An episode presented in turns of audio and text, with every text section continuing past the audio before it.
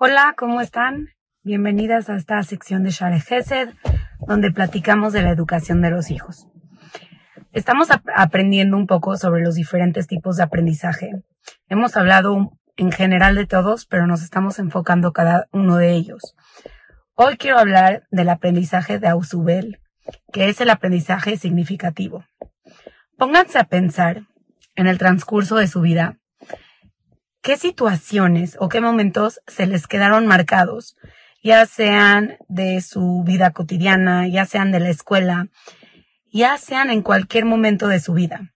Esos momentos, esas memorias, sin importar la edad que teníamos, se nos quedaron grabadas en nuestra mente porque nos, nos hicieron algún efecto dentro de nosotros de alguna forma, nos envolvieron en ella un aprendizaje significativo es que nos interesa tanto, nos involucramos tanto, que estamos construyendo el aprendizaje, estamos tan involucrados que en verdad está haciendo algo en nuestra, en nuestra mente, estamos construyendo algo que se nos va a quedar para siempre. Este es un tipo de aprendizaje que me encanta para las escuelas y se las recomiendo muchísimo siempre a las escuelas con las que trabajo, porque cuando quieres que un niño aprenda, por ejemplo, matemáticas, no le puedes nada más decir dos más dos es cuatro, porque eso es aprender de memoria.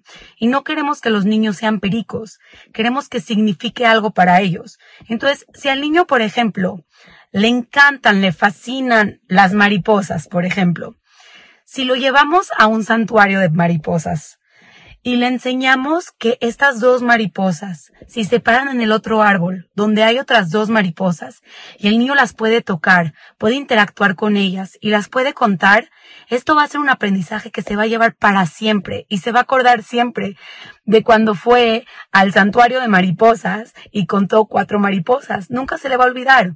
Y esto es lo que queremos en nuestros hijos, en nuestros alumnos, en nuestros niños, en verdad a crear momentos en donde siempre hayan momentos de aprendizaje, porque un aprendizaje significativo queremos que sea positivo, no que se acuerden de una memoria que fue significativa pero negativa, porque también nos podemos involucrar en algo muy negativamente. Queremos que sean aprendizajes significativos, positivos.